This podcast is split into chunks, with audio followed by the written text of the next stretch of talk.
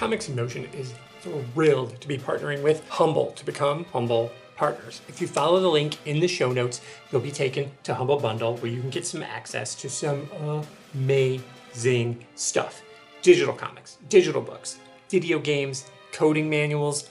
It, the amount of stuff that you can get there is obscene. Plus, you get it at a ridiculous discount. So here's what you need to do click that link, go to Humble Bundle. Not only are you going to get great stuff at a great deal, but you're also going to support a charity and you're going to help Comics in Motion keep the lights on. So click the link, go to Humble Bundle, get yourself some amazing stuff. Thanks. First, there was the DC Comics News podcast. Then came the Spinner Rack. And now, the third show brought to you by the guys that brought you all that other stuff I just mentioned. I am the Night. A story about the stories. A show celebrating Batman, the animated series. Week by week, episode by episode. Just when you thought it was safe to put on a pair of headphones, I am the Night.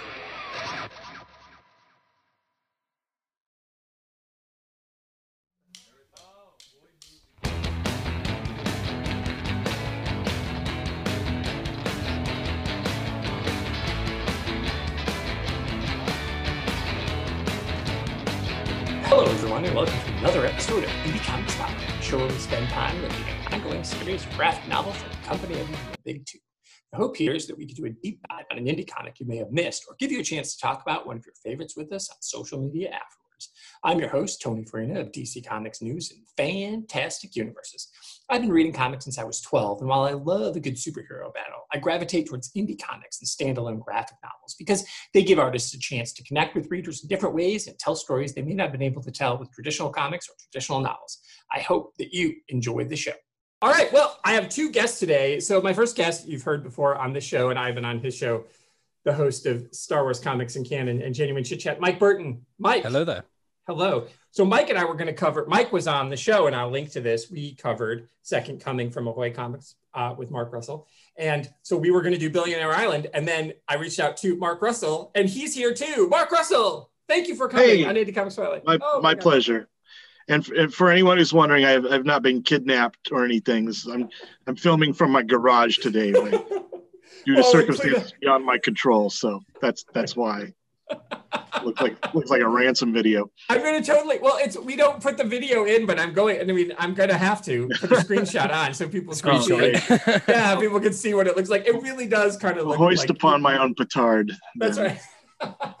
That's genius. So, uh, as you know, Mark, I've interviewed you a few times uh, for for Flintstones and Snagglepuss, and, and so I'm I'm honored that you've said yes to being on the show. Um, you know, and I'll link to those articles that we did for DC Comics News. Um, so, Billionaire Island is I'm a big fan, and we're going to go in depth with that. But since you're this is your first time on the show, anytime I have somebody on the show, I always have them start with how they, you know, their comic book origin story, you know, and for Mike and I, we're just fans, so we have that. But you obviously must be a fan, but you're also a creator. And so what is what one when did you get into comics as a just as a person? And then how did you make that transition from writing, you know, God is disappointed in you to this? And I know you had Shannon on that and, and with a comic book background there. I love Too Much Coffee Man. One day I will cover that on the show because that Great. was genius. So um take it away, sir. Yeah, so you know, as a kid, I wasn't a huge comic book fan. I, I mostly, you know, would get comic books from the spinner racks in stores when I was a kid. So I get like Batman comics or Mighty Mouse comics or whatever. Oh, Mighty Mouse. I forgot about Mighty Mouse. Nice. They're surprisingly good.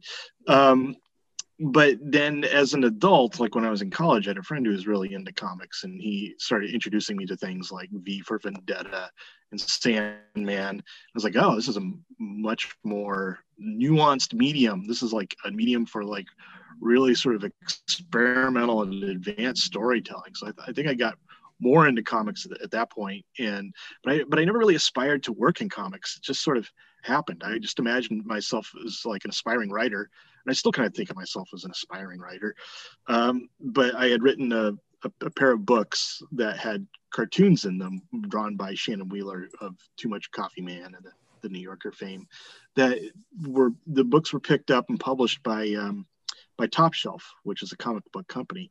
So I, even though the books themselves weren't comics, I sort of got a side, you know, foot sideways in through the door to the comic book industry through them. And then based on that, and also some like um, some Count Chocula fan fiction I was posting on my Facebook page, I uh, got a call from Marie Javins at DC asking me if I'd be interested in writing a uh, a comic book that was sort of a um, political satire about a teenager who becomes president. And it sounded intriguing to me, so I, I said yes before really knowing what I was getting myself into. Uh, which is really the best way to go about life, I think. You know, because once you know what you're getting yourself into, you'll probably say no. So the um, the sort of half-informed yes is like how I pretty much everything good in my life has happened.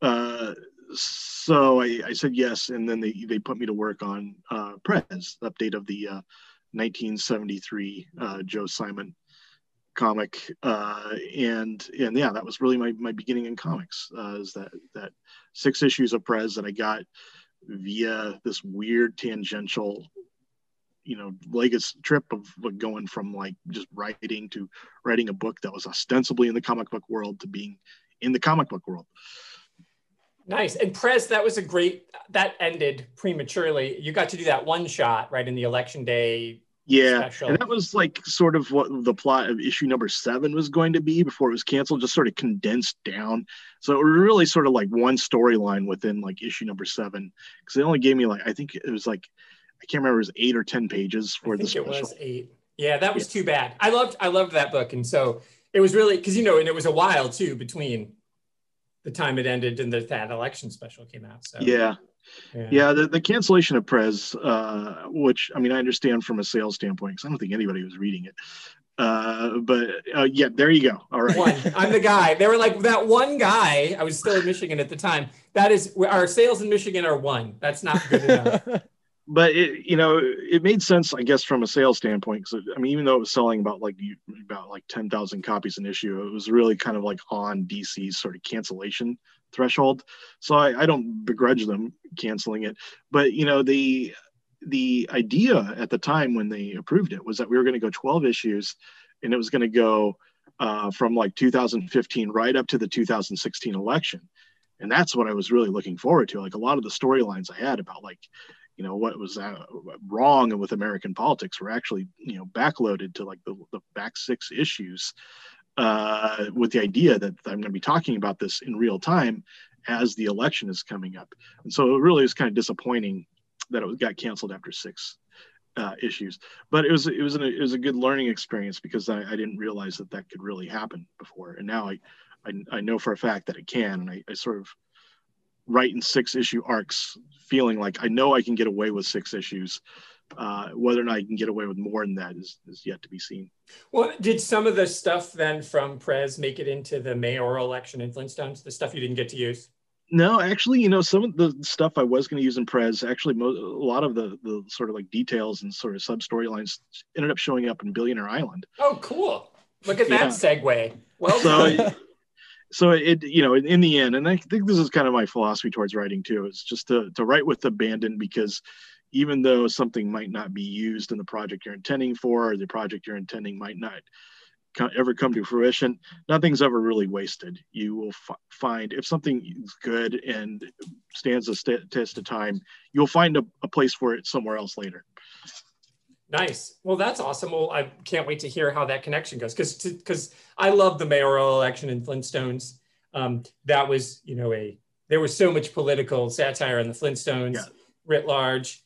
You and I talked about this in you know in emails before about how and I'll link to it how you know for me this, the brains of that entire run was Pebbles and um, like her the only voice of reason in this world was you know a 14 year old. So I just I thought that was that was really smart. It, that's why I wondered because with Prez, you know, she was also a kid, so that had connected. But I'll be I'll be keen to see how you know what survived in Billionaire Island. So. Um, yeah. Well, let, let me give everybody just a brief rundown if they haven't heard of Billionaire Island. First of all, shame on you.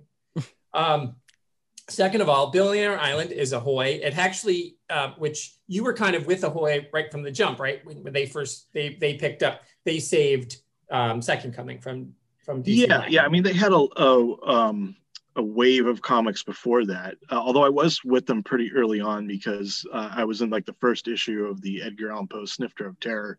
Uh, that's where I sort of debuted my serial monster story. Uh, but yeah, they they were already pretty well established before Second Coming came along. But yeah, they they they swooped in and got it after um, we parted ways with Vertigo. Uh, and they they did a really great job with it. They let us put extra pages in like some of the issues to like really allow the story to be told the way it was um, the way I wanted to be, rather than forcing the story to sort of conform to the medium. They changed the medium to conform to the story, which was great. And uh, Richard had the idea of bringing Leonard Kirk in to do like inks and stuff to so that it would he would have his own like and and to do his own art so they it, it, looks very different from the scenes that are in the the past 2000 years ago in christ's childhood the scenes that are in present day and the scenes that are set in heaven which look you know more surreal and more sort of hyper real that that was largely richard's idea to do that. And you know ahoy was very gracious to allow us to bring on a second artist to to pull off that visual effect. So yeah it's been really they've they, they've done as as good a job as i can imagine someone doing with second coming. Yeah, and Mike and I talked about that exactly those flashback scenes and how um, startling, startlingly different in a good way they were, you know, and that was, and what what a great team that was. So um, Billionaire Island is essentially takes place in 2044. Shit's bad, everybody. I know you're surprised. Worse. Um, I and um, shit's worse. I'm sorry. Thank you, Mike. Shit's worse than it is now. Um, and what happens is is you take it, you have it sort of, there's a floating island in the Gulf of Mexico off of Florida, and it's where the billionaires live to get away from the masses of people that they fucked over in their lives. And all of the worst human beings that ever could live Harvey Weinstein, Louis C.K., Kevin Spacey, who I love, by the way, you didn't give him a fake name. You just called him Kevin. So bravo on that. Um, they're all there on Billionaire Island, and we follow a soldier um, whose family was killed, and a, a, reporter who want to try to take down the billionaires. That's the general gist of it. I don't want to give too much away. So now this, you started this project and it, you kind of did it during the pandemic. So I was curious if maybe you could start with that. Like, did that change? Because you started this what 2018 you pitched this to them? Yeah yeah i wrote it uh, in 2018 and yeah we the actually uh, i think 2019 uh, is when i finished writing it. But yeah the idea was that it was going to come out like um, in march 2020 so it was all finished you know in the can by you know late 2019 uh, and and then like the irony is that it's a, um, a, uh, a comic about a pandemic that was interrupted by a, by a pandemic. so like there was a gap between issue number one, which came out in March, and then three months when the comic book industry and pretty much everything shut down. Uh, issue number two didn't come out until June of 2020. So it's been a little wonky trying to reboot a title in the middle of a pandemic. Uh, but the trade paperback, for those who haven't been keeping up, or, or maybe even now just hearing about the comic, the trade paperback comes out in November. So like in a couple weeks. So there nice. you go. Well, we'll, we'll try to, we'll have this come out maybe right in that, in that. Oh, that'd be, that'd be fantastic. Yeah, we can do that. We can make that happen. I, yeah, I can do whatever I want. It's my show. Yeah, I'll be it's like, your show. nice. Well, I, am curious, uh, uh, and Mike, I don't know if you are too, because it came out during the pandemic. I wondered, but you just kind of answered that. You made no changes no, it was already written and in the you know you know the artwork was was half done. Uh, so yeah, there, it was that that ship had sailed, you know, by the time issue number one and had come out, and then the pandemic happened. That's crazy. I was going to say, may I ask you, uh, Mark, um, when it comes to uh, obviously you, the writings recently with Second Coming and uh, with Billionaire Island, and obviously Flintstones, I can go on.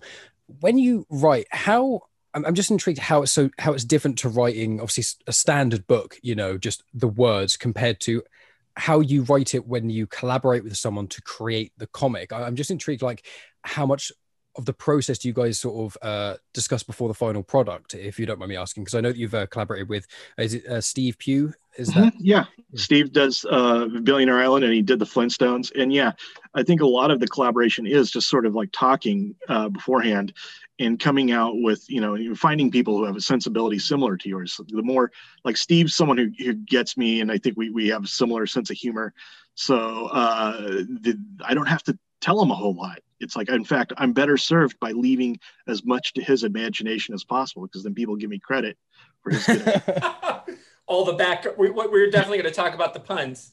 Um, Yeah. Because that's you can't you and Steve doing stuff with, with visual puns. Um, yeah, that's awesome. That's so one thing that really kind of drew me to comics as a medium as opposed to like prose writing is that in prose writing you kind of have to like do all that sort of uh, world building and visual creation yourself through words. And it's always been my least favorite part about writing. Um, and so with comics you, you, you know you got people for that you got you know you pay someone to to sort of create the, the visual sense and to like add descriptions and you can and you can focus on the dialogue and the metaphor that you're trying to get across which is what really I, I like to focus on when I'm when I'm writing. So having an artist who gets where you're going and gets your sensibility, like someone like Steve Pugh, is like so great because then he takes on a, a big part of the the onerous part of writing and, and frees me up to do the things I really want to focus on. Nice. That's awesome. I think that's great. And I think I think too, and then and with the Hoy, by moving to Ahoy, you and Richard, and now you and Steve, because when you did when you did the Flintstones, you were doing for a DC title. It was you and Steve. It was this same team, you and Steve and um, Chuckry and Rob is doing the letters, right? It's the same. Right. Yeah. So um, you didn't own those, but you get to own these too, right? And so is there a different is there a different sense to what Mike was asking about that sitting around and talking about it when you're when you're going to know that these are your characters that you get to do with is that part of the planning too? That's like well these Yeah. are our characters so we can we can do our six issue arc but then we can also And and it's weird to think that like uh, now we own the IP for Jesus Christ, Um, but uh, uh, but yeah, and, and, because because you know Richard and I co-own Second Coming, it's like yeah, we talked very much much more extensively I think than any other comic I've done about like what this is going to look like and you know and what uh, you know the the especially because there's like you know political um, there's there's there's political sort of intonations and everything you're you're drawing in a comic book about Jesus Christ. Like how how white or non-white should you make Jesus? And that was like a big conversation we had because historically he wasn't a white guy.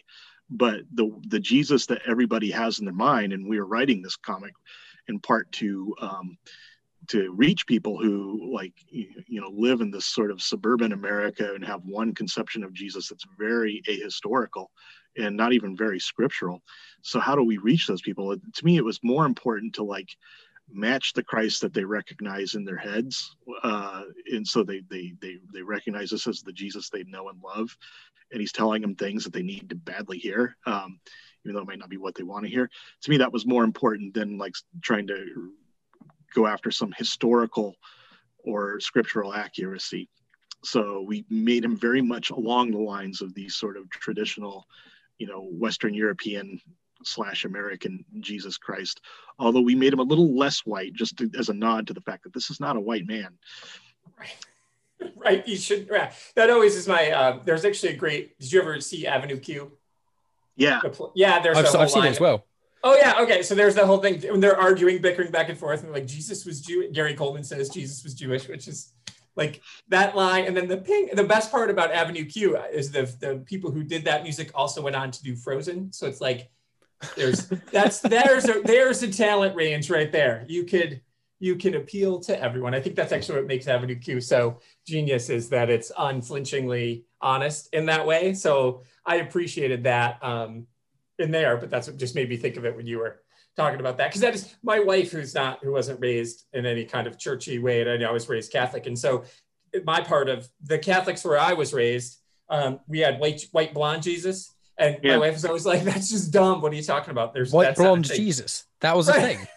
Was. I mean, I, I went to a Catholic school. I'm from England, so it's like I went to a Catholic school, my my primary school, so from the age of like five to ten, and I never heard of white blonde Jesus. That sounds very Aryan like, even worse than the already uh, sort of westernization of Jesus' image. That's pretty.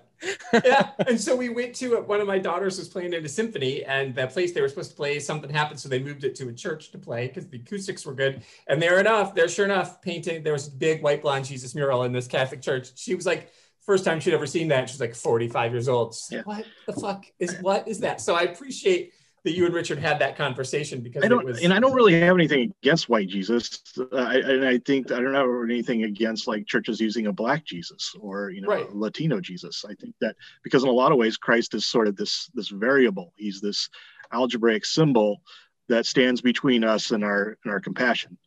And if you know whatever symbol you need to to bridge that gap between you and your your compassion for other human beings, I I don't care what that symbol is, just find it find find the variable that works for you that allows you to unlock this sort of like christ-like view of like other human beings inside yourself yeah, and obviously, as Christ is, uh, if you uh, if you listen to how uh, sort of Christianity and Catholicism views it in a lot of ways, it is you know the Father, Son, the Holy Spirit. Christ is God, and God can, in theory, project Himself or project anything because if you know He's all powerful, this that. Who's to say Jesus would not look different to different people. If we can right. even go down that road, is like if, if it's your connection, if it's like the human way of God being uh, with us, it could just be your own how you see Jesus could actually be one of those things. I'm I'm not a religious individual, just to clarify. So there's no, on that. Yeah, there's there's so many different approaches to Christ, not only within Christianity but within other religions. Christ shows mm. up in Islam, and you know, and so, and so I think in a lot of ways he's more important as a um, as a thought experiment than he is as an actual historical figure. I but I think, and I think what you just said, Mike, is also true. And I think Neil Gaiman touches on that in Sandman, right? Because Morpheus, he does look different to whomever sees him. So in in Sandman, if it's somebody from you know a, an African country, he looks like someone who's from that country. If he live, if he's in America, he's you know pasty white guy. If and so it's so there there and that's deliberate. And like they they like five or ten issues into that, you actually finally see him from another perspective. So I think that concept of a deity being what you need it to be. Um, and of course, in this, in Billionaire Island, the deity is money. And there is that moment when the people are in the hamster cage and the money's falling on them and they are still like grabbing it. And that was like such a moment of, because Shelley's like, what are you guys doing? And they're like, well, we may need it. He wouldn't give it to us. If we, and it's that, it's that, it's, it, it's the, the value that they've given the money is that's in that moment trapped in the hamster cage. That's still the thing they worship.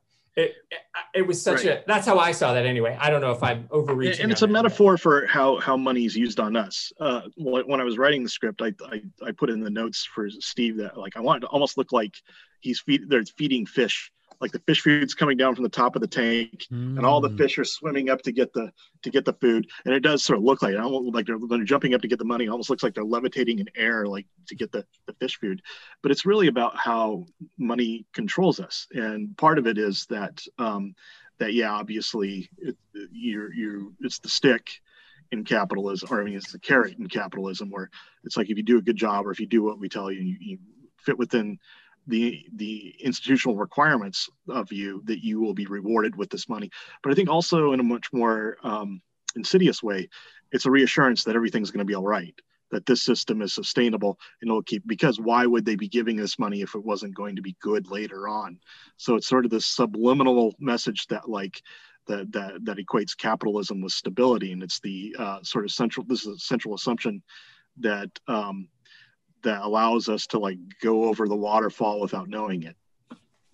We were just talking about that scene just when you came on. We literally were talking about that scene at the end, the waterfall moment, and how that was like the perfect, you know, obviously the apt metaphor for the entire book you stick in issue six. That when Shelley's writing her story, and there's even a picture. And what's the line, Mike? You wrote it down. That oh well, oh. it got me this far yeah, yeah, it's, it's, just it's it's the explanation of people holding on to the log, isn't it? It's going down a waterfall, and they're like, "Well, it got me this far, so why would I let go now?" It's like it, that's, that's right. It's, that means totally laughing about that. It's how people invest in institutions uh, up until the moment they fail, and we never get off because we all we have really to bank on is the past. You know, we we have made the mistake, as any investment house will tr- will tell you, past performance that's not indicative of future results. And yet somehow we always seem to think it is. Yeah, and that's absurd. That's absurd. Because what you show us in this book is such a kick in the balls to that with the fact that everything is decided by a hungry dog. And the genius moment at the end the big reveal when things go sideways and it had it was all just because the dog food bag was empty so of course the dog's to eat whatever food you fucking put in front of it first Empires have fallen for less, you know. That's that, That part was- was science fiction. No, no, that's that that that is super true. What was your? I mean, is, and is that what that was? The is that that was the commentary there? What you were just talking about the dog, Yeah. the fact that it was completely how- arbitrary. When you have these huge concentrations of wealth and you know the economy is based upon you know this not upon the production of anything but upon like the manipulation of capital that yeah when you have these huge bubbles of capital uh, you know people will lose their jobs companies will rise or fall based upon incredible you know like jeff bezos has a bad breakfast or you know and and he decides to dump a bunch of stock or whatever because he's just irritated then that that that's stock prices going down. There's people like losing their jobs as a result of that. So it's kind of like a slightly hyperbolic way of presenting how how um, beholden, how hostage we are to like this really arbitrary system of decision making. And and and you know, in very real sense, like like Jeff Bezos' divorce like had an you know outsized impact on the economy because now his wife like is now has a higher net worth than like you know four or five American states. You know, she's worth more than the state of Montana just by virtue of divorcing Jeff Bezos. So it's not, business dog isn't too much of a hyperbole based uh, over what the reality truly is in American capitalism. It is. It, it was.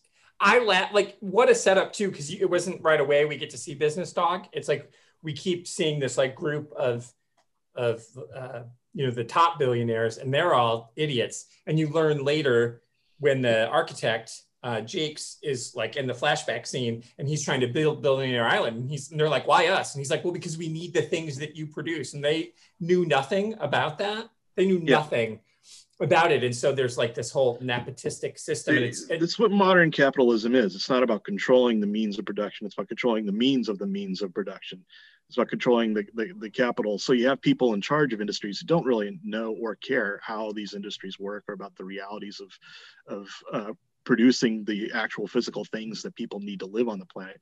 They're more about like understanding how to uh, to get the, the most capital out of those things and and whether or not that is good for the industry itself or for the people in, in, in, who rely upon it is immaterial. Yeah. Yeah. And Mike, I'm curious, Mike, and I would like Mhm. for you, I know you've got tons of questions. I'm sorry too, but since you are the, you're, you're, you're living a slightly different system than ours. So I would love Mhm. to hear that now you just heard what Mark said. What do you think to that? Like from your perspective across the pond? I mean, you guys obviously with the whole Brexit and um, trying to destroy your, you know, financial security there. Um, Yeah.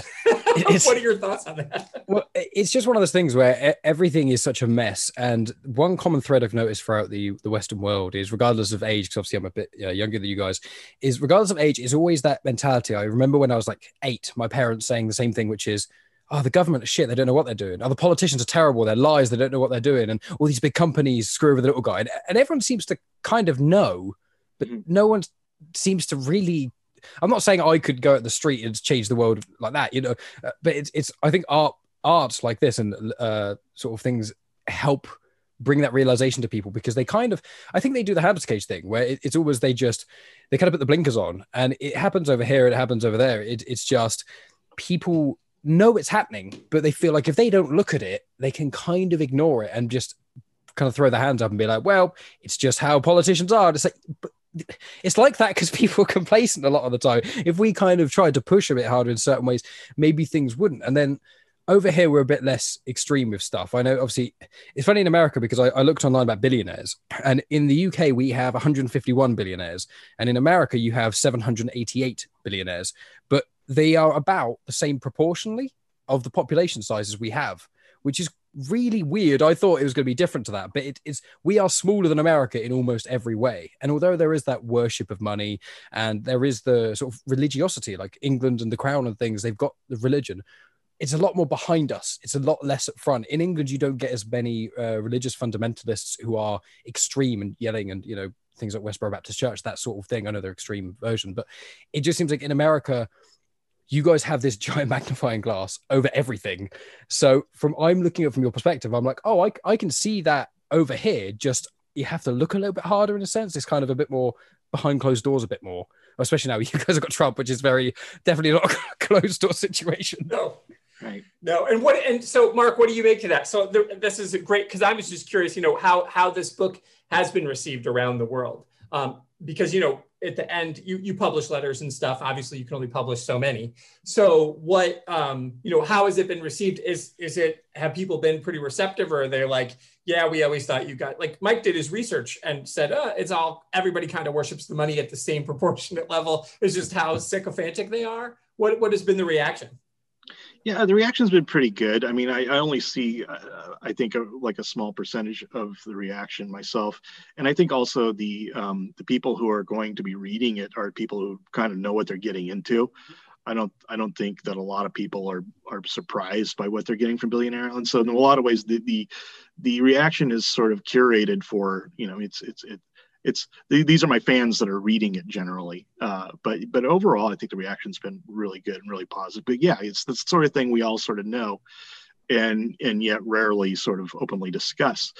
It's you know um, like your grandpa's drinking problem or something, is like our sort of addiction to capitalism, and and I you know and I wrote a comic book uh, uh, in 2018 about uh, it was a Lex Luthor Porky Pig comic book.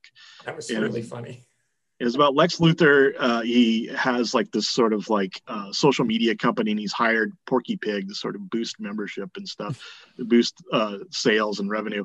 And um, the, one of the subplots is that while Porky Pig is like managing this company, Lex Luthor just comes in and like steals everyone's sandwich out of the out of the the, the break room fridge and everyone knows that it's Lex Luthor who's coming in and stealing their sandwiches, but they can't do anything about him because he's the boss. So they end up sort of uh, firing the Mexican janitor instead, blaming it on him and firing. And I think that's like a metaphor for what's happened in America. It's like we know that it's you know the um, the corporations and you know the the mega billionaires who are and it's the, the, the Trump and his friends who are stealing our lunch uh, but we can't we feel like we can't do anything about them so we take it out on immigrants or or you know the poor people who you're the least you know logical people to take it out on because they're the ones who are you know the bigger victims even than ourselves.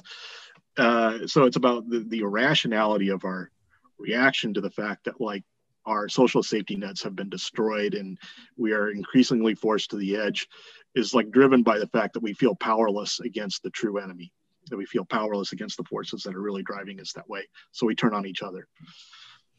Well, and you, and because Mike brought up the hamster wheel, and obviously that metaphor runs, uh, pun intended, literally through this whole book, um, with with the people in the hamster wheel. And so, um, in that sense, they, you know, they're willing to even get so gaslit that they blame themselves, even right? Because you show the juxtaposition, you show the immigrants who come and build the prison that they need to put on Billionaire Island. And then they, of course, when it's all over, they're like, well, what are we going to? The, the line is, who are those people? And they're like, they've been there the whole time. And then at the end, and now that it's built, the, the people for whom the prison has been built turn and look and see these immigrant, and they're like, who are those people? And they're like, like Jakes is like, they built this. He's like, well, we can't have them here. So they instantly blame them. And then with them, it's, it's like another really abrupt metaphor for America is that the immigrants who built the prison are its first inhabitants. Yeah. It's, oh. Now that yeah. you've built the place, we got to throw you into the the clink that you just built. right, which is what. Right. I mean, the way that the Chinese were treated with during the, you know, during the with the westward expansion with the right. railways being built, and you would you touch on a lot of that in the Lone Ranger with the barbed wire, which is which was genius, by the way. I loved the that you were doing the build the wall, and it was the barbed wire. It was so fucking smart and funny. I loved that book. I don't know if any, I will link to that too. If you haven't read the Dynamite Lone Ranger, because that was it's that. Yeah, I'm, I'm as proud too. of that Lone Ranger comic book as I am of anything I've done. I don't think it got as much recognition as some of the other things, but yeah, I feel like that's that's among my some of my very best writing, and um, and it's out there. It's floating around in the ether. and it well, and it's the same. And I will definitely link to it and promote it and and tell everyone they should definitely read it because it, it, it addresses this same idea, um, the way that, that people are treated. And then, and then the people in the hamster cage, the gaslighting of them to the point where what's her name? I have it written down here. Uh, Lacey, Lacey Peters, um, the woman who thinks this is like a corporate training exercise. And then when they escape, when Shelly and Flynn escape, Flynn comes back, and there's, I don't know, that that kind of shook me to my core a little bit. The way that they were just so happy to sit in a cage and shit in sawdust, and and it literally took them being lit on fire to get out of there. Um, I guess what was the what was your I, I don't know. I, I don't really have a question as much to just say like the fucking gaslighting that goes on, and this is such Yeah. it, it's so Well- powerful. I think once you make people feel powerless against the forces that are really sort of controlling them, they uh, they will gaslight themselves. They will they will come up with explanations for why this had to be. There's like or how this is actually a good thing. You know, um, the the you know I'm sure you've all seen the meme of the the dog in the burning house saying this is fine. Yeah. That's that's really all of us. It's like you know we can't do we can, that, it's too late to really put the house out or to um, extinguish the flames. So what's left for us is either to panic or just to convince ourselves this is fine. And yeah, most of us have chosen to do the latter. Yeah, it's, it's also Go, I was Mike. gonna say, it, it's also it is I think that scene specifically it, it as Tony said it shook me to a core in the, in the same sort of way where it was just like that guy uh, Flynn at the start he was like kind of too cool for the other ones you know he, he was the one standing by obviously when the money fell down he quickly He thought he was a pocket. rebel. exactly Yeah, yeah, yeah, yeah. and I, I With love the character with work his for that hipster beard. Yeah, yeah, and his vi- and he said he loved he can't he misses his vinyls. He can't wait to get home and see his vinyl collection. And I was like, I have vinyls, but that is so funny. Like that's the kind of person that you see out, and you're like, if you talk to him for five minutes, he's going to talk to you about craft coffee or vinyls or pale ales. Which, and then they go outside obviously, and he has like a small amount of of hurdles in front of him, and he's immediately like, oh no, I got to get back. And it's it's that weird thing of almost getting almost like the, the what's the term? Like a nanny state almost where you're kind of babied so much and then it's almost with our pol- uh, political side and almost financially in a lot of ways. Like all all the big people up there they make all the big decisions for us. And so because of that we kind of a lot of time almost don't want to make any hard decisions or don't want to push ourselves in certain directions. Instead it's like that's too hard it's too scary it's too different. I'm just going to kind of hide in my little box and not think about it Yeah, the the Flynn character was about how um, sort of exemplifies how why most of us make the decisions to play along with the rule, play according to the rules, because outside the system that they've created, it's so barren, and there's almost no way to like make your living or to you know live a normal life outside the system they've created. That it's understandable by some people who even despise the system or even you know don't understand what's happening to them choose to go back into the hamster cage because the alternative is you know life without your vinyl collection it's you know living in a cave eating seagull meat loved that scene when they meet Jake's and uh, Shelly is just like, okay, and because she's you see her and Jake's is like, how's your seagull? She's like, it's a bit tough, it's a bit gamey, I think. And the look on Flynn's face when he's got a lizard on a stick, just the panic and the um, just the, the way that like that's the moment for him. He's like, well, this is what it and because Jake's has been been there for five years, so it's not as though you can't do it. I mean, yes. He's gone. I, I appreciated that you guys decided to give him a uh, Wilson from Castaway, but it was a taped together mannequin doll, which was linda yeah Linda. That was so funny. Um, yeah he but represents the fate of everyone who chooses to truly be authentic and try to like live off the grid and outside the system it's like yeah not many people are going to choose that life though right, because it, it it takes up, like you said, the sacrifice isn't. I'm never going to see my vinyl collection. The sacrifice is I'm going to eat pigeons or eat seagull and eat lizard and talk to a, a doll because that's the only way I can truly. I'd rather do this than live there.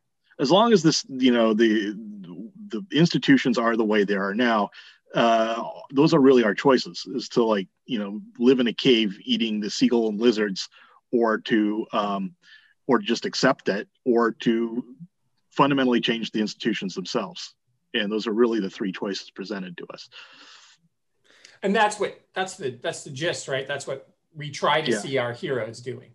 And, and you have two. You go ahead, Mike. Sorry. Uh, uh, so I was just going to say uh, as well, Mark. One of the things I appreciate in the whole, um, obviously not to spoil everything that happens to people, but there's a there's a part where um, was it is it Frank? Sorry, is it Franco Jakes? I think his name is the, the guy in the cave. Falco, He's, yeah, yeah, yeah. Uh, he Falco, that was it. Yeah, and he he's there's a part where he speaks to Linda and it's like he's kind of saying goodbye, and it's one of it's one of those cle- clever parts I think in a very subtle way because it's not specifically about you know the the theme of Billionaire Island, but moments like that where it's such a heartfelt, big, powerful written speech about a mannequin.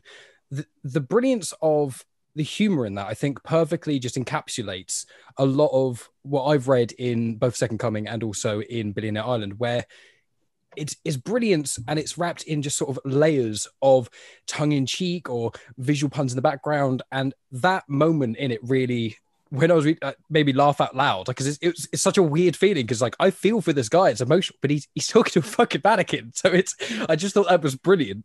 Well, thank you. Uh, yeah, I, I, think a lot of what you know it all boils down to in life is like we we want to have basic emotional connections with people, and that all the other stuff, the distribution of wealth and the you know the industrialization, uh, the you know the division of labor, are all just sort of like layered on top of the fact that in the end we're you know we're human beings who just want at the at the end of the day an emotional connection to another person, and if we're denied that, we'll create the emotional connection that we need uh, to to other things. And yeah, and, and, I think that that for a story to really work, um, for me, it always feels like there's something missing if there isn't that sort of emotional component. If if um, if characters aren't emotionally connected to something in their lives. Well, and I think I think what works there is the idea of you have to love something, and that needs to be kind of your north star. That it doesn't matter what it is; it can be a book that you're writing or a show that you make or the work that you do or you know your partner and you obviously you're going to love all those things in different levels but if you don't have something to love if you don't have a, a thing that kind of pushes you um, right. then you're, you're going to fall apart. And we see that the juxtaposition again with flynn and jake's. Flynn's thing is as mike says his fucking vinyl collection. And jake's is this thing that's also made of vinyl but he's found a way to love it and it's brought him something.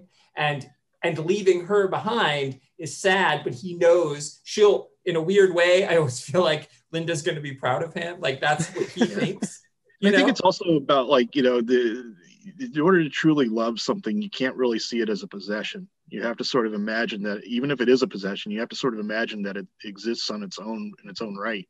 And that's very much the way he sees Linda. He doesn't see Linda as a mannequin; he sees her as as a person and uh, and, it, and, it's like you, you wouldn't be able to love her, I think, if he did, if he did did just see her as a as a cobbled together mannequin. Yeah, I think that's real smart, and I, I'm curious too. You know, the the the journey. You know, I think he's a great character, and I'm glad he's there. And it was so we needed a way in, and and it was yeah, he's like, like, sort of the Virgil of uh, Billionaire Island. He's the one who knows exactly why this was created and how, and he's there to tell um, tell us the reader like like the background. Yeah and it was exposition without you didn't you didn't create. Although i one day and you're the person to do it mark one day i would like for you to just make a comic called exposition man. If you would do that i would really appreciate it. Um, because you you create an exposition man with him but it's not it doesn't feel that way because you everything makes sense. Everything you set it up perfectly so that we get to him it's he's not a deus ex machina. He doesn't just pop in just for the sake of it. And then he explains why there are flaws in the system. And having worked, having built, when I was coming up as an instructor, I built houses. And um, uh, you know, so I was working part time as a teacher, and I was just having to live because being an adjunct professor pays nothing. So I was like, be a carpenter. And so I've seen this. I've seen exactly what he's describing. People buying, making million dollar houses, and then going cheap on the windows because they ran out of money, or right. going cheap on the carpet. And you're like, you're going to walk on this carpet. You just spent all this money on some stupid fucking chandelier that no one's going to look at and is impossible to clean. But the thing you're going to use, you're going to go cheap. That doesn't make any yeah, sense. I, I read a thing recently about how like you know they're they're making more modern house uh, construction in America is designed to sort of make make houses look like you know these these starter mansions to make them look like million dollar properties, but they're also designed to to not last beyond the payment of a 30 year mortgage. So like by the time you paid your mortgage, your house is pretty much shot. It needs to be demolished. And so it's that same sort of like um, uh, uh, living for the moment, but setting up our eventual failure. That's that same sort of mindset. Uh, I think would would pervade the construction of Billionaire Island. And, yeah. and, I think it perfectly encapsulates that in a Billionaire Island. I wrote down one of the quotes, which is might be my favorite of the whole. Uh, it, it, fits very well with the theme of the book, and it was billionaires expect the best of everything; they just don't want to pay for it.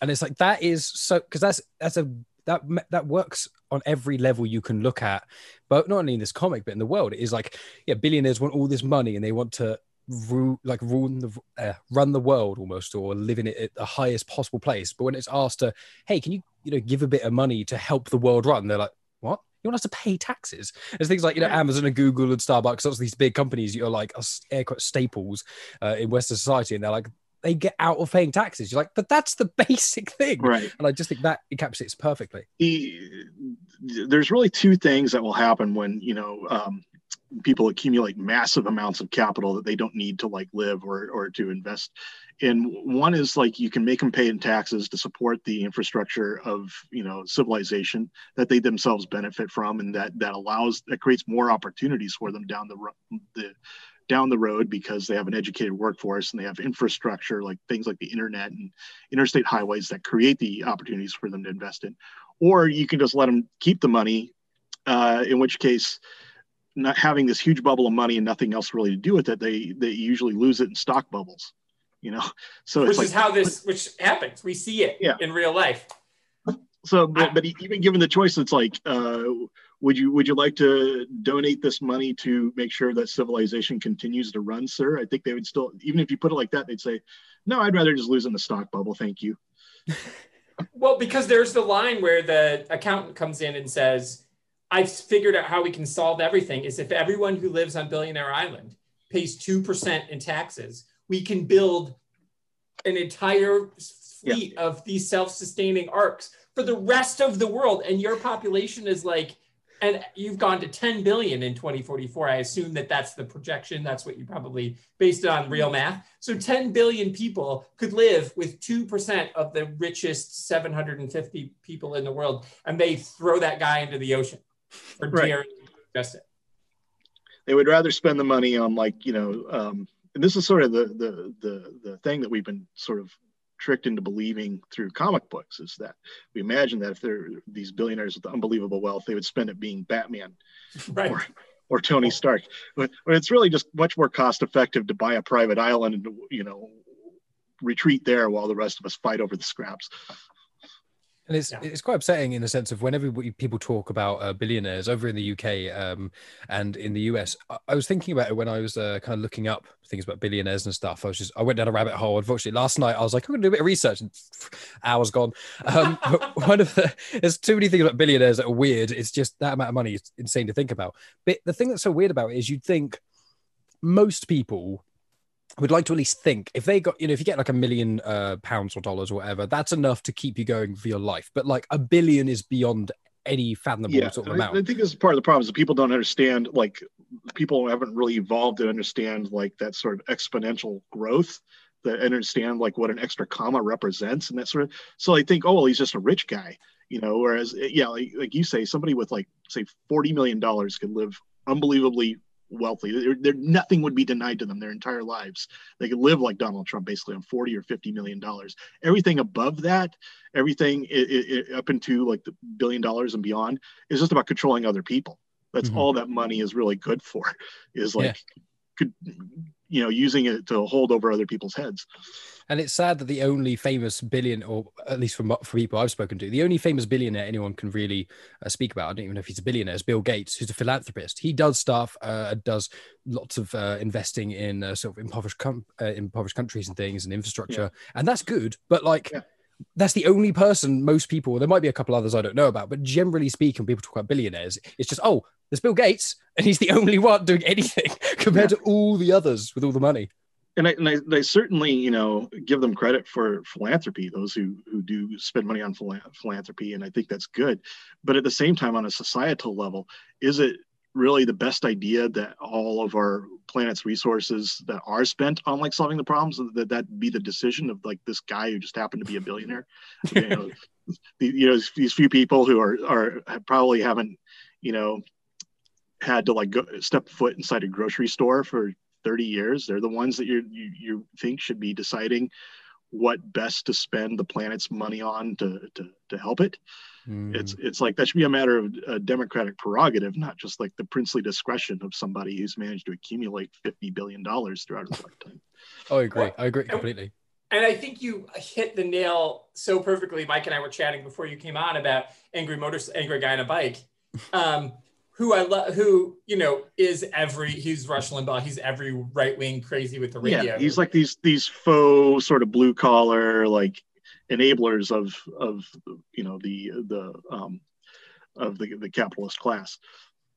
And it's the trick, and this is it. That's enab- faux enablers. It's the trick that this is I get really frustrated because I live in an area where all my neighbors have red hats and loaded guns and can all go fuck themselves. But what what frustrates me is this voting against your own self-interest. Guy, angry guy on a bike convinces America to continue to buy AgriCorp stuff after it's found out yeah. that it's bad for them. And it's this what he's selling them is a bullshit promise that you could be a billionaire. You can't you can't be a billionaire. You, we, we hear Oprah's story, and Oprah started as nothing in Georgia and she worked her way up yeah. and she became a billionaire. She is the, except she's amazing, good for her, love her, good, what an inspiration. And she's a big philanthropist too, but she is the exception to the rule. You aren't Oprah. You don't have her skill set. You never will. You, the stars will not align. You're not going to be a billionaire. So the fact that you continue to support people who are just out to fuck you over because they're selling you literally the Kool-Aid that you could join them, but they don't want you to join them. Well, this is the thing I think that you know um, the billionaire class and you know right-wing ideologues have discovered in general is that people are more likely to vote along with people they identify with than they are to vote for their interests. So like you, you could tell somebody that you know if, if like a, a transgender person was to, to like say I want I want to give your family health care and make sure that your kids go to a good college, they're more likely to vote with the guy who's got like the camouflage baseball cap and you know the uh, and the the 12 gauge rack at the back of the car, who's who's telling them that they should you know um, set themselves on fire and jump into the Grand Canyon, you know so uh, it, it, at some point they discovered that like that what people really vote on is like what they feel sort of best sort of reinforces their identity. And that's how you get people to like sort of vote against their interests. You get them to vote against their interests by voting to for their by voting their identity instead. And you and you encapsulate it perfectly in this in this book with him and the way that that he has so much we give him so much control he gets the it's just the Fox News echo chamber, right? The, the talking points are the talking points coming from inside the White House or are they coming from inside Fox? We don't know because it's just a closed loop of of noxious gas, and then people are hurt, harmed. People who who genuinely are harmed continue to, to work against themselves, and the and the way that Steve draws those people buying the cereal. Like there's the one guy who's like throwing, like almost like orgasmically throwing his cereal in his shopping cart and is like, the look on his face of pure bliss buying stuff that he yeah. knows will kill him was fantastic. There's, there's perhaps no emotional state that like Steve draws better than like sort of jubilant hysteria. like, people doing the stupidest things in their life and, and couldn't be happier about it. That's that's like uh, he did that so many times in the Flintstones and just as, as a master of it. Yeah, and it comes through. It is. It, it, oh God, it's so good. It's so good. Um, I have, I know we're, I want to be respectful of your time. We've got about 10 minutes left. So I want, I've got a question about Trent, the army guy. Um, mm-hmm. and, and the, the way that you, you kind of set us up for two paths. So this will be my last question. Mike, you look through your list. So this will be your last, so you'll know what your last question is. So you show us the two ways, Shelley trying to, you know, show us the truth as a journalist, which I appreciate that our hero is a journalist fighting fake news, trying to fight. Of course, she loses but she tries. And then Trent on the other side is like, fuck that, I'm going to shoot everybody. So what was your, do you, because you told us earlier, you think there's three ways, you know, there's like, we can do this, we can do this, but ultimately the third way is change the system. Well, you give us two characters who are trying to genuinely change the system, yeah. a journalist and a person who's using violence. You know, obviously you're not you're not a crazy person who's out shooting people in the street. Although the video from which you're shooting, Not yet. Not yet. You know, what, I mean, what was your thought process there? And were you ever concerned about people kind of like, I'm on Team Trent a little when they were reading this? Yeah, well, I think that this is like, well, the question I want people to ask themselves is like, to what extent is is that the only option they're leaving us? And uh, not that I want that to happen, not that I want you know people to go around randomly vigilante shooting people, but but but I want people who support that system to support those institutions to question whether or not this is this this is the reality they're creating for Americans, where this is the only way that they can reach people in power is with a midnight visit to their condo. And about the importance of leaving people uh, a peaceful uh, non-violent way to change the, the the institutions that aren't serving them because that's the only other alternative Yeah, I appreciate that. And it was it was stark because it's hard. Sometimes you're reading it and it's hard not to be on his team, but you're also like, he's not the and that is not the way forward. Like you you want your heart is Yeah. on Team Shelley, but your id is on Team Trent, right? And you're just like the fact that you have a guy like Trent is like is is because you you because of you failed because we've we failed to find a way to make the system work for people so what's left is like violence and it's a warning more than anything else that yeah, we've got to make sure that the system uh, enables its own change. It enables enable, it, that every institution that's human civilization has ever created is, is by its nature behind the times. It's society continues to evolve, and this, the institutions don't evolve until people make them. So you got to create a mechanism by which we can keep the institutions up to date to, with society. That we can, even though they're lagging behind, there's got to be some way we can change and bring them up to speed occasionally Otherwise, the only alternative left for people is to to, to dump them in the sea. which happens literally in this book. I appreciate you know, and some and you are you are the master of metaphor. There's no doubt, but sometimes you just sometimes you have to just show us. You're like, look, I'm not. There's no subtext. It's text. And this is what's happening because this is what you Right. need to see. So, yeah, No, I, I believe in, I'm a firm believer in bluntness. yeah well, that's good. blunt honesty. It's it's Yeah. consistent throughout your work, so it, it's brilliant.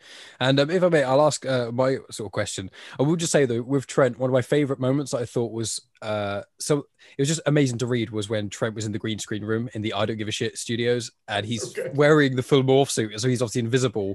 I just want to say that little scene itself, I love that. I thought it was incredible. Oh, thanks. It's just a brilliant idea. Um, and I wasn't think sure how Steve was going to be able to draw it because you're drawing an invisible character, but he he did he can't he pulled it off pretty well because you can see the gun.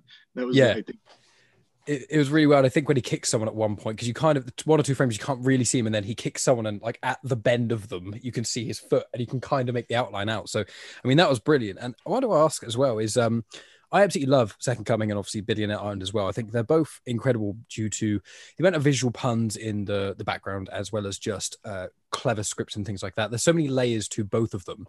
And the, the thing I kind of read from that, I, I want to ask if you kind of feel this. And I think from your last answer, it does allude to this, which is you're not saying that money or religion is bad, but but the what can happen is that when people have their own perceptions and their own translations, their own interpretations of the meaning of life, the meaning of religion, God's plan, any of these things, when people kind of go off on their own strange tangent, strange tangent, fueled by self-interest or uh, just general EDC or you know media feeding them lies, whatever it could be, what happens is that these institutions, which could be so positive and if done in the right way almost perfect if you could do it in in the right way. But because of the way institutions and everything else kind of gets their tendrils in it it shoots them off in such further directions that we're now in a lot of respects quite removed from that. And i want to ask because of the theming in both second coming and uh, billionaire island is is that generally what you kind of were going for in a sense? Yeah I I am not anti-religion or anti-money for that matter, but what I think is that like whether it be religion or economics, we create these institutions to serve us, and at the moment at which the institution creates us to serve them, it it needs to be stopped. Mhm. We need to make sure that these institutions are always there to serve human needs, and that human humanity does not exist to serve the greasing of the wheels of these institutions. And that's really what all my I think satire is of is like that point at which we are now serving a system that we ourselves don't benefit from and probably don't even understand. Mm. And that's the blunt honesty that comes through in the work, and I think it's brilliant. Thank you. Yeah, I, I agree. And so my the the big wrap up question before you tell everybody where they can find you, and I will definitely, you know, when I originally reached out to you, I asked about should we do, you know, how comfortable you'd be with with um, me doing a show on your Dynamite stuff because of the whole Comics Gate stuff over Dynamite, and you were like, yeah, I'm, yeah, I would support that stuff that I did. So I think what I'll do, because after hearing you talk about Lone Ranger, I'm going to get a guest and I'm going to do a Lone Ranger episode because it deserves an hour on its own. I think it was genius. It was you should. I'll, I'll do it because Mi- uh, I. Michael the more I, Caine. okay, the more there you I've go. been reading, and like a Second Coming, I want to say is I, I absolutely love Billionaire Island, but Second Coming genuinely is probably my favorite miniseries of any comics I've read. I love Wow. religi- I just love anything with religiosity. Monty Python's Life of Brian, Good Omens, like anything that is an understanding of religion and poking fun in the right ways without like the religion as a whole, not religious people in a sense. And that's what I think the genius is. And I love any type of religiosity satire. So I'm oh, as soon as I read that when Billionaire Island was out, I was like, okay, I'm going to get into that. And then I've I looked up a little bit of other stuff. And I'm like, I'm just going to have to read all of them. Yeah. to. Yeah, Okay, well. Mike, Mike and I will do, and when we do it, we'll link to you. We'll do a whole episode just on the Lone Ranger because I think that was that was so good. It it and I I think I had said at, when I finished it, I was like, to me, and again, you know, I know you're on my show, and I'm not trying to you know just blow smoke up your ass. I've said this. You can read my reviews of Mark's stuff. I think you're like the best working satirist. Period. Not like best working satirist in any medium. I really truly feel that. Well, thanks. I'm going to put that on my business card. please it's so because and this is so this kind of goes into my final thing that i ask everybody to end with and you mentioned too like the people who are reading this are kind of your fans um, which is true but in the in that comic medium you have so much to say and maybe you're not reaching as big of an audience as if you were. And i think you had said in one of the interviews you were like it's not like i wouldn't work for the daily show. They haven't asked. Well that's not shame on them. And so um, in my opinion because I, I they are missing out on on something that could you know your insight into things. So do you think you know you're rich reaching the a big enough audience or um, are you kind of um, you know so who should we give this to? Because the last question is always like who would you recommend this to? So who do you think we should give this to who's outside of the comic industry who's outside of mark russell fans writ large? Who needs to read not just this but second coming but your work in general? Who do you want to see it and get it? I think maybe people who understand there's something wrong but don't understand why. I think people who are like, you know, are are feel like like like are they are dissatisfied with the way the world is being run, but they don't necessarily agree with my take on it. I think that's where the conversation occurs.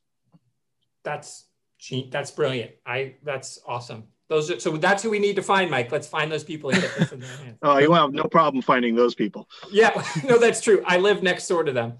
Um, there's a guy on my Flaminate condo myself, and so in Florida. By the way, I loved that it was Billionaire Island was in Florida. I am in Florida, and then the Flor- the NBA set their bubble here. You know, this like weird billionaires and millionaires Yeah. living in a safe, secure environment was happening like an hour and a half from where I live. And you know, it's like, oh God, you know, it's like apparently you have a time machine, and so you're like, I'm going to set it here because that's what will happen. Well, and the reason why I said it there because I thought like you know Florida is uniquely susceptible to climate change, right. so I could show like Miami like underwater, and it could be in not too distant future.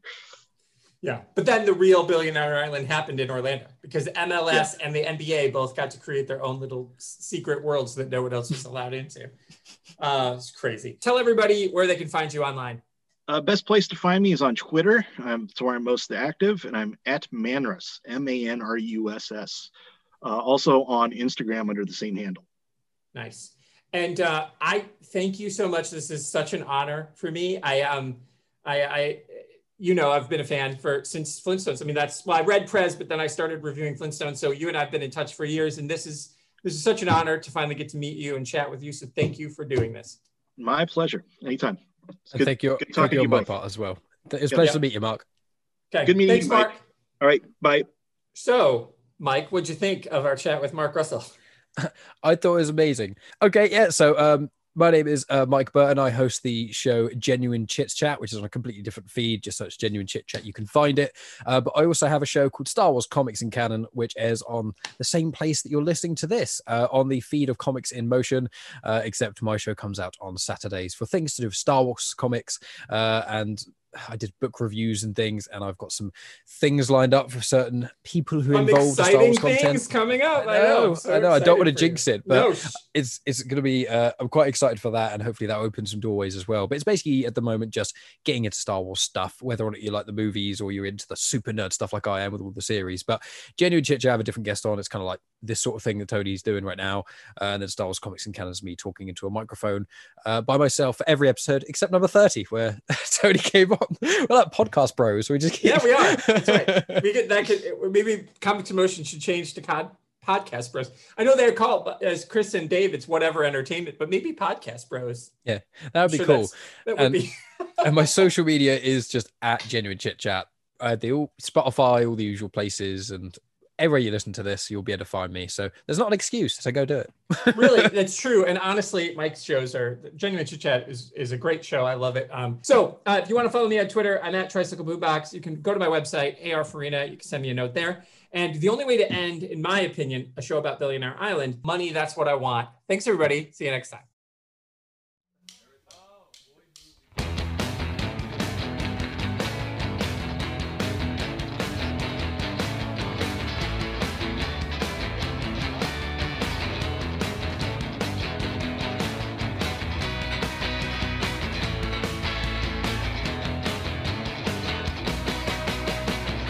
best things in life are free, but you can't give them to the birds and bees. I need more. That's what I want. That's what I want. That's what I want. That's what I want. That's what I want. Your love give me such a thrill, but your love